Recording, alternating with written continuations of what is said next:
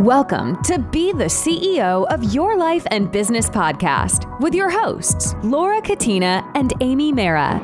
This podcast was created for businesswomen in particular who are juggling pursuing their career, family life, and all of the things that come along with it. We know that building a career, running a business, and running your life can sometimes seem near impossible. In the Be the CEO of Your Life and Business podcast, Laura and Amy are going to share their experience of building their own careers as female attorneys, raising a family, and their journey to maintain wellness through it all. With more than 25 years of combined experience practicing law and years of juggling business, family, and wellness, they are about to have some very real and honest discussions about what it takes to manage it all, and share tips, tools, and truth about how they make it all work.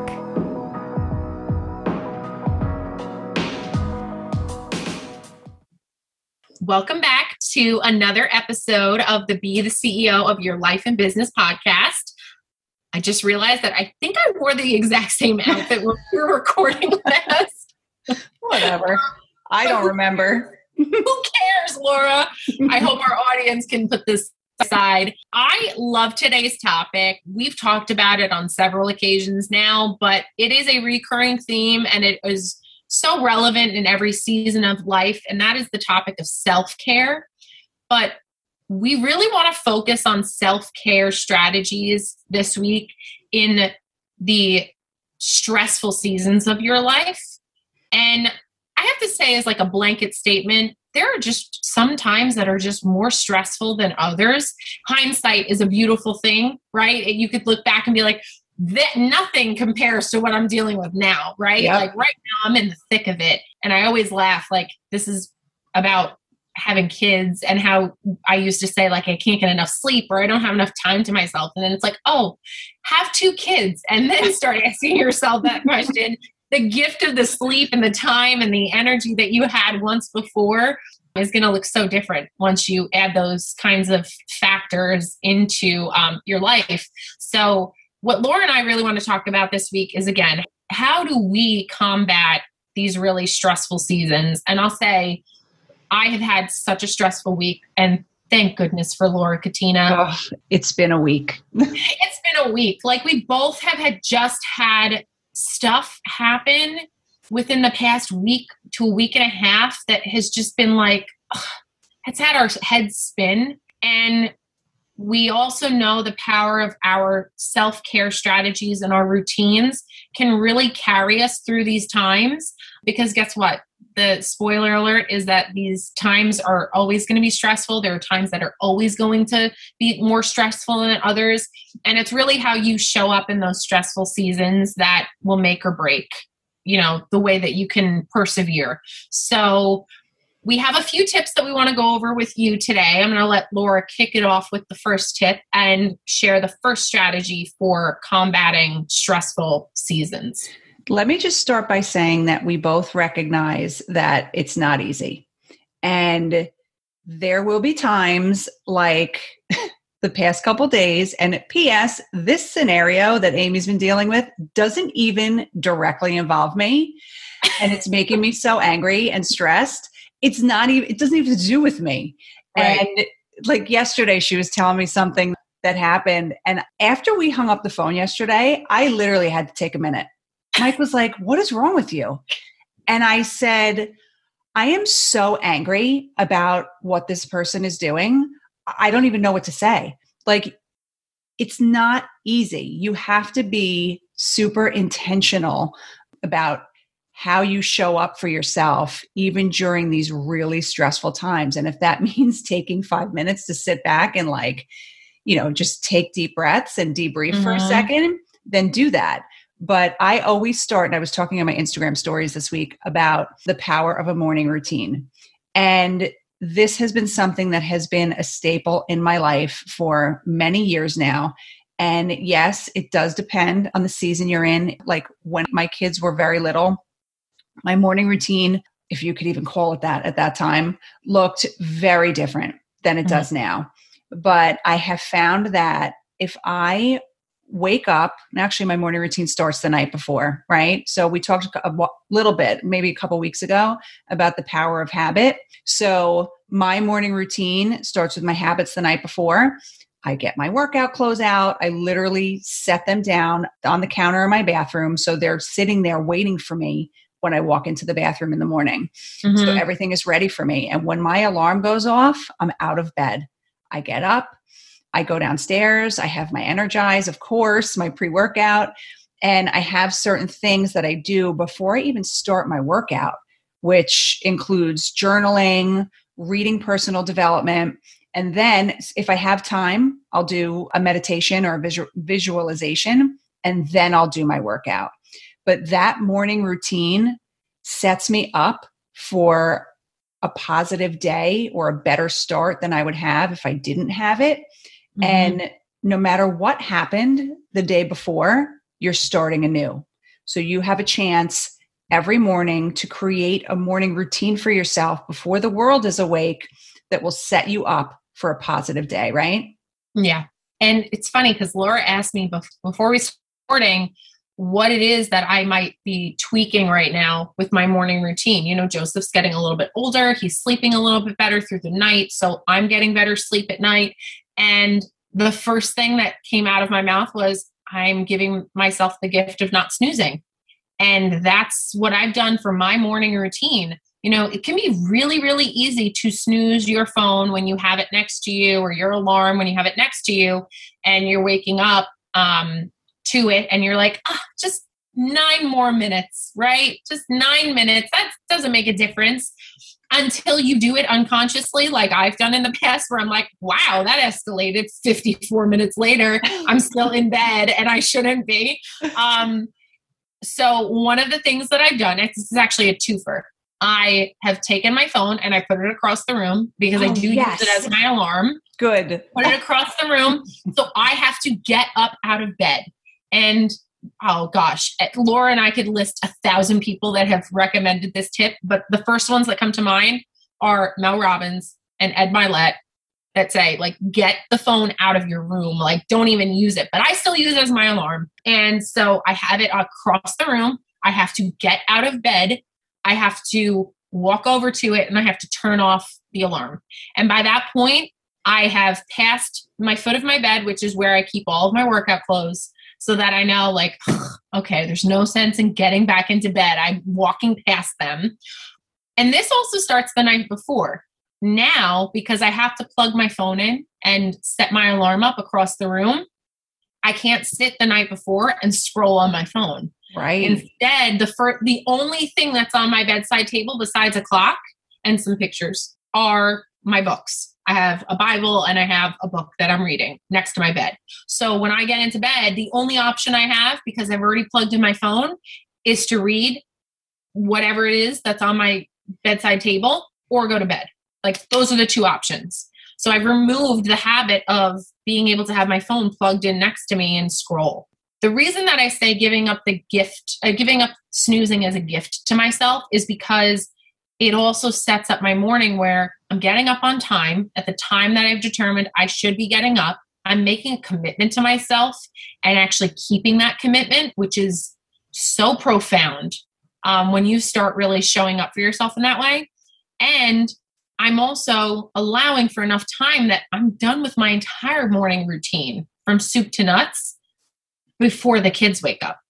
And I have that beat to, like, breathe before the kids are awake and think, and maybe start jotting down a to-do list in my phone or whatever for what I have to do for their workday. And then I get the kids up and I start, you know, running the chaotic circus that it is. But that's a gift, and that's self-care, to be able to make a commitment to myself and follow that commitment. It really is such a commitment to yourself, and it can change depending on what you have going on in your life, right? The point is that you should always have one, no matter what season you're in, because for me, it carries me through every season.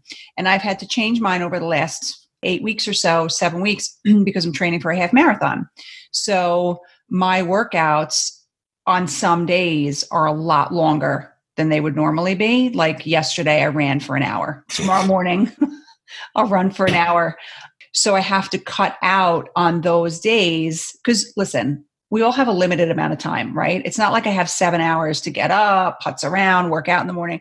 Yeah. I have to be done by 6:30 because at 6:45, that's when I wake Chris and Kaylee up. Well, Kaylee's so independent. She sets her own alarm. But Christopher, I have to drag him out of bed at 6:45. And like you said, like that's when the circus begins. So mm-hmm. by that time, I must be finished. Yeah. So if I'm running for an hour, I can't read in the morning. So, but I make sure I still get my journaling done. I stretch and then I run for an hour. And so, you know, it's going to change depending on what you have going on. But I always make sure at some point in time, even if it's later in the day, and this takes us right into our next tip, that I read personal development. This is something else that has carried me through many stressful seasons over the last, 7 or 8 years. And it's so important. You can be reading about business topics, personal topics, but whatever is relevant to you at that point in time, you know, incorporating even 10 minutes into your routine can be life-changing. And there, I mean, there's just a million different options of what you could read. I was going to come in here after you said that and drop a footnote and say that you can consume personal development too, not just read, like you can listen to an Audible or you right. can listen to a podcast. Totally recommend all of those things. But there's a power to be said about focusing for 10 minutes on the personal development that you are reading or consuming. Because I will tell you, I listen to podcasts now because I don't really have a commute to all different places in like an office or the courthouse all the time. I listen to a podcast while I'm like in the shower or getting myself ready, right? I'm doing other things. I'm not completely focused on the podcast, although the rewind button is like my best friend. If I have a floating thought, I'm like, rewind, I have to hear what yep. they just said.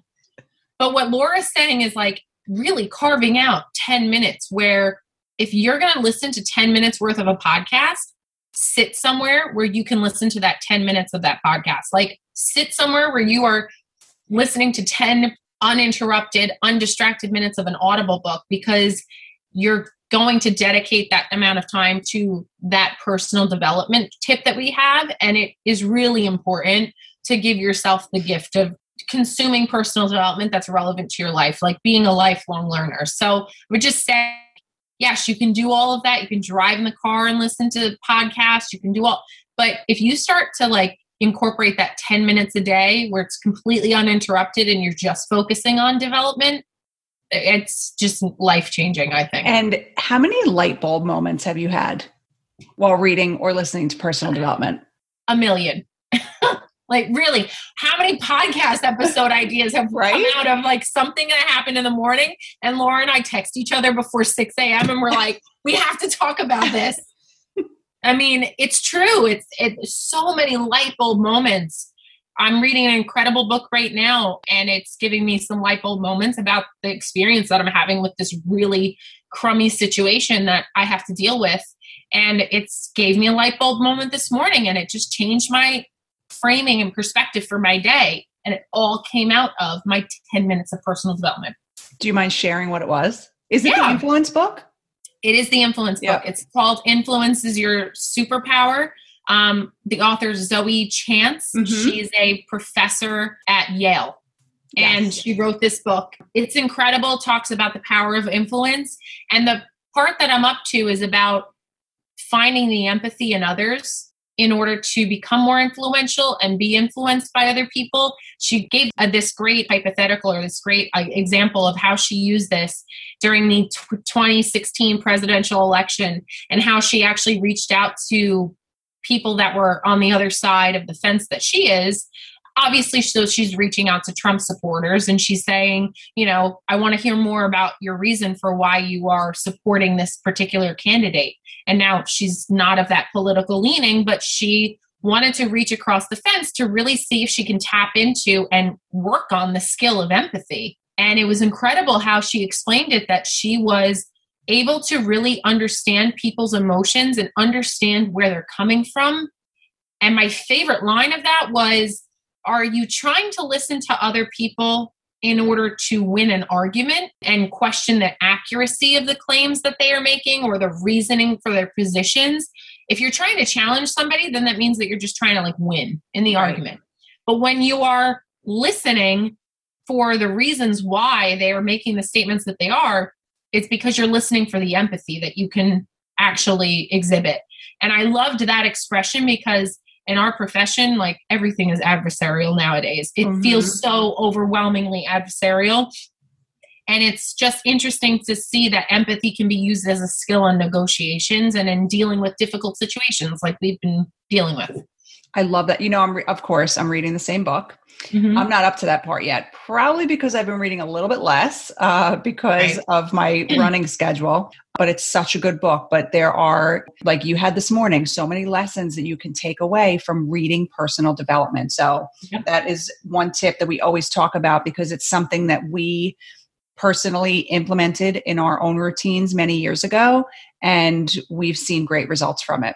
And our last tip is something that's hard for a lot of people. Me, not so much because I love sleep. So focus on sleep. It's something that a lot of times we'll put last because we're so busy, so much going on. Now this too, like everything else, depends on the season you're in. When my kids were little and I had 3 kids with under the age of 3, my sleep was not as good as it is now. So I wasn't able to sleep the at least 7 hours a night that I get now. But I learned through that experience how much sleep my body needs. And when I don't sleep enough, I don't feel well. And I can't show up for myself or anybody else the way that I need to. So that is my last tip is make sure you do what you have to do to get enough sleep. But Amy, you're still in that season where Joseph is younger. So this will look a little bit different for you. It is. And I'm still so sensitive to like every noise that comes over the monitor, every noise that I hear. If Olivia gets out of bed, like I hear all of that. Joey, on the other hand, not so much. Like we could have a Mack truck come through our house and he's probably still asleep.